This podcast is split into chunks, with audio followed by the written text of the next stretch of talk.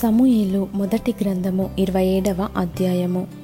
తరువాత దావీదు నేను ఇక్కడ నిలుచుట మంచిది కాదు. ఏదో ఒక దినమున నేను సౌలు చేత నాశనమగుదును.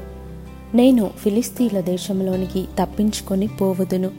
అప్పుడు సౌలు ఇస్రాయేలీయుల సరిహద్దులలో నన్ను వెదకుట మానుకొనును గనుక నేను అతని చేతిలో నుండి తప్పించుకొందునని అనుకొని లేచి తన యొద్దనున్న ఆరు వందల మందితో కూడా ప్రయాణమై మాయోకు కుమారుడును గాతు రాజునైన ఆకిషునొద్దకు వచ్చెను.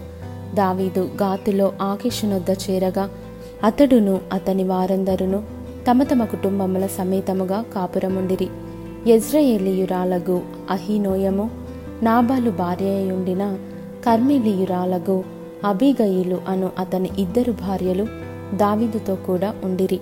దావీదు గాతునకు పారిపోయిన సంగతి సౌలునకు తెలిసిన మీదట అతడు దావీదును వెదక్కుట మానివేశెను అంతట దావీదు రాజపురమందు నీ యొద్ద నీ దాసుడనైన నేను కాపురము చెయ్యనేలా నీ దృష్టికి నేను అనుగ్రహము పొందినవాడనైతే బయటి పట్టణములలో ఒక దానియందు నేను కాపురముండుటకు ఒక స్థలము ఇప్పించమని ఆకీషును అడుగగా ఆకీషు సిక్లగు అను గ్రామమును ఆ దినమున అతనికిచ్చెను. కాబట్టి నేటి వరకు సిక్లగు యూదరాజుల వశమున నున్నది. దావీదు ఫిలిస్తీన్ల దేశములో కాపురముండిన కాలమంతా ఒక సంవత్సరము నాలుగు నెలలు. అంతలో దావీదును అతని వారును బయలుదేరి గెషూరియుల మీదను గెజరియుల మీదను అమలేకీయుల మీదను పడిరి.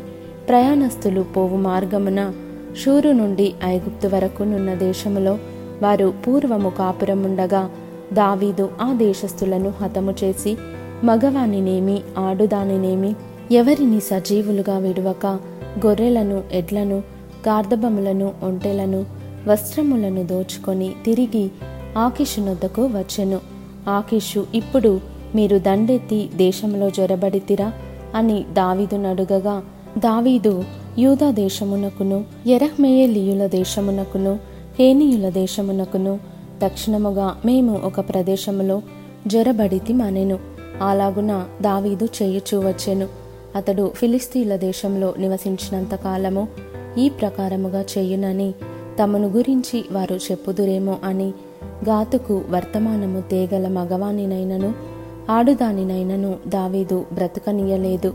దావీదు తన జనులైన ఇస్రాయేలీలు తన యందు బొత్తిగా అసహ్యపడునట్లు చేసెను గనుక అతడు సదాకాలము నాకు దాసుడుగాను ఉండునని అనుకొని ఆకేషు దావీదు మాట నమ్మెను.